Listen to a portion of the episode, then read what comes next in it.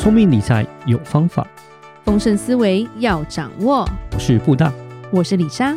那些理财专家不说，有钱人不讲的秘密，都在打造你的潜意识。打造你的潜意识，告诉理财专家不说那些事。大家好，我是主持人布大，我是布大人生与职场的好搭档李莎。布大，是你今天要跟我们讲解什么？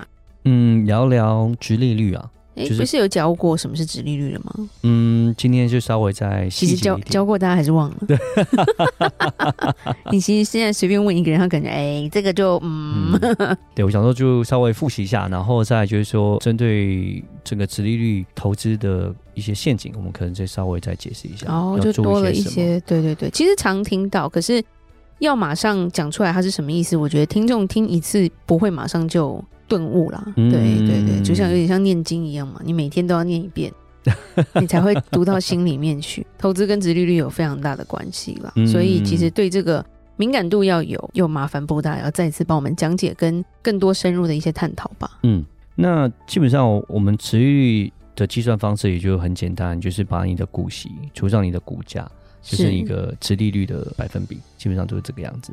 哦，我们最简单，我们就举个例子来说，就像是台积电好了。台积电的话，一季它是发它的现金股息是发二点七五块，是一年四季的话，这样它是发十一块。嗯，十一块的话，那假设台积电的股价是五百块，好了，五百块台币，也就十一除以五百，那就是零点零二二了，对不对？那基本上就是二点二个 percent，这就是殖利率。是，嗯，所以这就是一个很简单殖利率的一个计算方式。讲完大家就想起来了。是是是，就是说，其实台股跟美股就有一个蛮大的不一样的一个风格啦。那我觉得台湾投资人跟美国投资人也是不太一样。就是最近其实台湾红的 ETF 都是高值利率的，是像是什么零零五六啦、零零八七八啦，是啊，不只是这样，就是连股票也是。大家都喜欢买所谓的金融股啊，这为什么大家都要想要买高殖利率？就是有这种趋势，一直要买高殖利率，然后有些一直在想说，我殖利率要越高越好。但是其实殖利率到底是不是越高越好？这是一个很大一个问题。我觉得这要看人呐、啊，看状况。假设你是一个就是年轻人，好了，你其实你没有有现金流的一个问题的话。其实你不一定要去投资高殖利率的东西，对、嗯、你反而去投资这个整体报酬会比较好的公司，其实是比较好一点的。对，举个例子来说，就像很多就美国这种知名公司，他们是不发股息的，完全不发的。博客下不发股息，然后像是 Google、Amazon、Apple 这种，就是股息发的很少很少，才发零点几帕而已。对，但是你说投资这种公司不好吗？投资这种公司增值的很差嘛？其实没有啊，这些公司在过去这十几年、二十年，在科技进步的时候，这些高科技的公司是带领整个美股、整个带领整个世界、整个美股的成长。其实他们占了非常大的地位，对，嗯但是他们配息是很少的，所以我会说，不一定你在投资股票的时候，你就是一定要去看那个配息率，我觉得是不太需要，反而是看它的整体报酬，我觉得是会比较好一点。对，对，那除非说你现在要退休了，你现在是一个六十岁、六十五岁、七十岁的一个退休人，那你现在你需要现金流哦，你需要靠这个投资所滚出来的现金，你才可以退休。那我觉得你这时候再去看一些高值利率的一些投资标的，我觉得这比比较适合一点。是，那如果是年轻人的话，其实我觉得年轻人有小资族，如果你的资金少。我觉得反而你是要去着重在于整体成长性比较大的一个投资标的物，就不要去看殖利率，嗯，这样子是会比较适合一点。对，那我们刚刚讲到，就是说不一定殖利率会高就是比较好。那如果真的要挑一个高殖利率的投资标的物的话，我觉得有几个重点是要注意一下，就是说也不要一直要挑，就是这个殖利率越高越好，因为很多时候是你。选了高的，但是其实你是赚了股息，但是赔了价差，就有这种状况。因为它都是，其实后面在基金啊，或是说什么投资的 ETF 啦，whatever，就是这些标的物后面，它都会讲说，它都会配息嘛，但它都会讲说，配息有可能是会从本金出来的，其实它都有写这些字在里面呢、啊。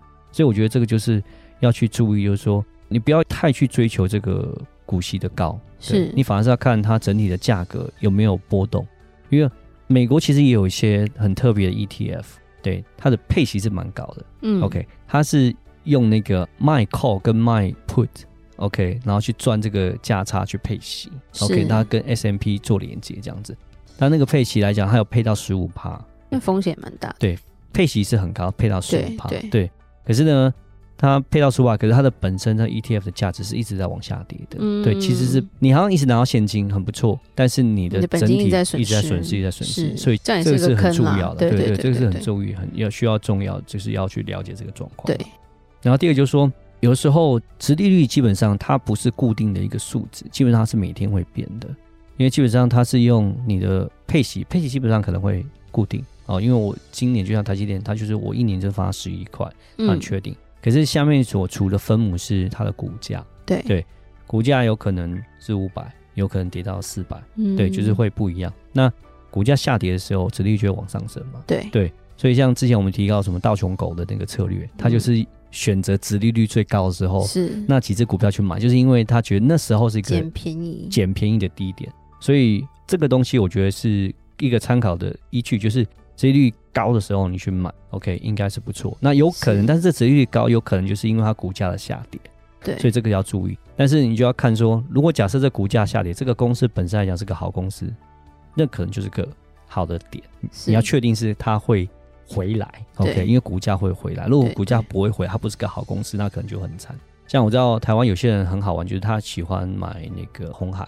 嗯，对，他就是一直抓着红海点，他只要往下跌他就买，往下跌就买。那也有些人是做所谓的金融股，嗯，对，看银行的那些类股，他们只要看到殖利率升到六的时候，那就是他们会觉得说，那个时候就是一个它的价值，它的股票是跌到某一个程度比较低的地方，那那时候去做买进这样子，这样的话你的现金回购会比较高一点。对，对，所以这个东西就是要注意，就是说它的波动性跟股价其实是有相关的这样子。对。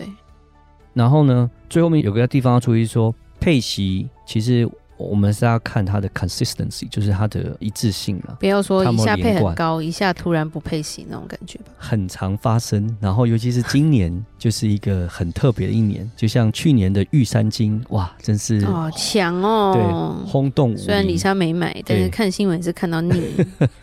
然后呢，前年的市场很好，所以所以去年就配的很多，对对，去年配的很棒。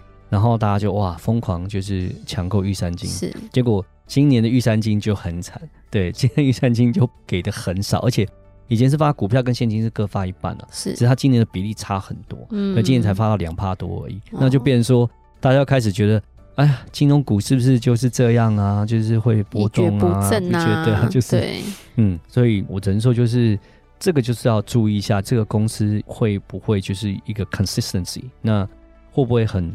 固定，那我觉得这个是要去注意，会不会一直爱着你？对对，还是娶了你之后就随便了 的感觉？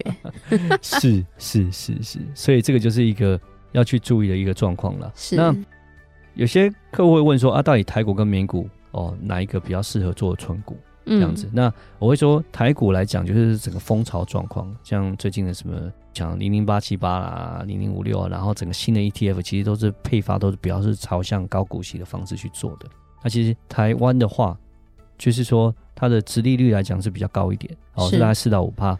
那美股的话，其实基本上它是比较低一点，是两到三趴。因为我讲美股的话，一些大公司、一些科技类股，基本上他们利息是给的不是那么多，对，他给的股利 dividend 比较少一点的，是对。但是呢，其实我觉得啊，讲实话，就是说台湾的 consistency 没有比得上美国了，这是我的一个个人观点。大小差太多了，对对对对对，资金池差太多了啦。嗯、对，就像我们刚刚讲玉山金，可能哦，去年很好，连邦交国都差这么多了，你能说啥？对，台湾还有一些利率的风险之类的这些东西，其实还有政治风险。对，那我不会说一定不好，但是我觉得这个地方就要去思考一下了。我是觉得说，可以一部分做到美股，其实我是觉得这样会比较建议一点啊。你可以避免掉这 consistency 的问题，然后你可以你可以避免掉所谓台湾这种政治风险的一些问题跟状况。对，美国蛮多蛮多好公司，他们都是鼓励股息是年年成长的。对，像是哦可口可乐啊，像娇生啊，他们是鼓励是每年每年都在成长。就像我之前我就蛮喜欢一家叫艾伯威的公司，对。的 Ability 对，那就是还不错。这家公司，它也是连续连续也是十多年，就是股利都一直成长。Even 都像我们讲，去年表现不好，就是整个大环境市场也不好，可是它还是增加它所配发的股利。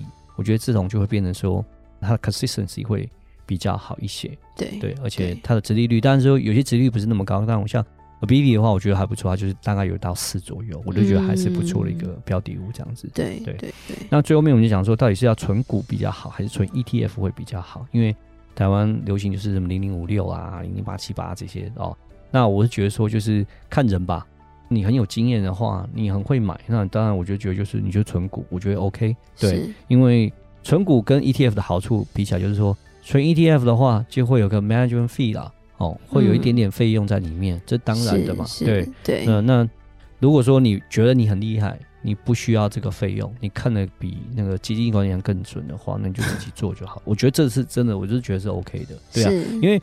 零零五六零零八七八，有些标的物可能你不喜欢呢、啊，你不高兴，你觉得我想要自己挑，我觉得这就当然没有问题。嗯、但如果假设我觉得你是个市场的比较是新手，比较不懂那个买的点，然后这些状况的话，那你就可以买 ETF，而且 ETF 的话，它又是风险会分散，对对，会比较好一点点这样子。对对对，了解、嗯。所以大概是这几个重点跟大家 go over 一下。对，今天终于又记起来什么是殖利率了。是。不然一般人听过之后又忘记它到底表示什么了。嗯，对，那也知道说，哎、欸，大概会有什么样的陷阱跟什么？可能因为投资不是单纯一个数字可以决定的啦。嗯，有太多的点线面要去看吧。对，对，所以不在这个市场里面很难真的全方面的去理解它。嗯嗯。对，那谢谢布大说帮我们讲解这些，让我们知道投资之后我们要避免什么，要寻找什么了。对自己适合什么。好，那我们今天就讲到这里吧。如果任何关于理财的问题，欢迎留言或寄信给我们。如果想了解更多投资理财的一些资讯，欢迎加入我们脸书社团哦。打造你的潜意识，让你谈钱不再伤感情。我是布大，我是李莎，我们下次见，拜拜。拜拜。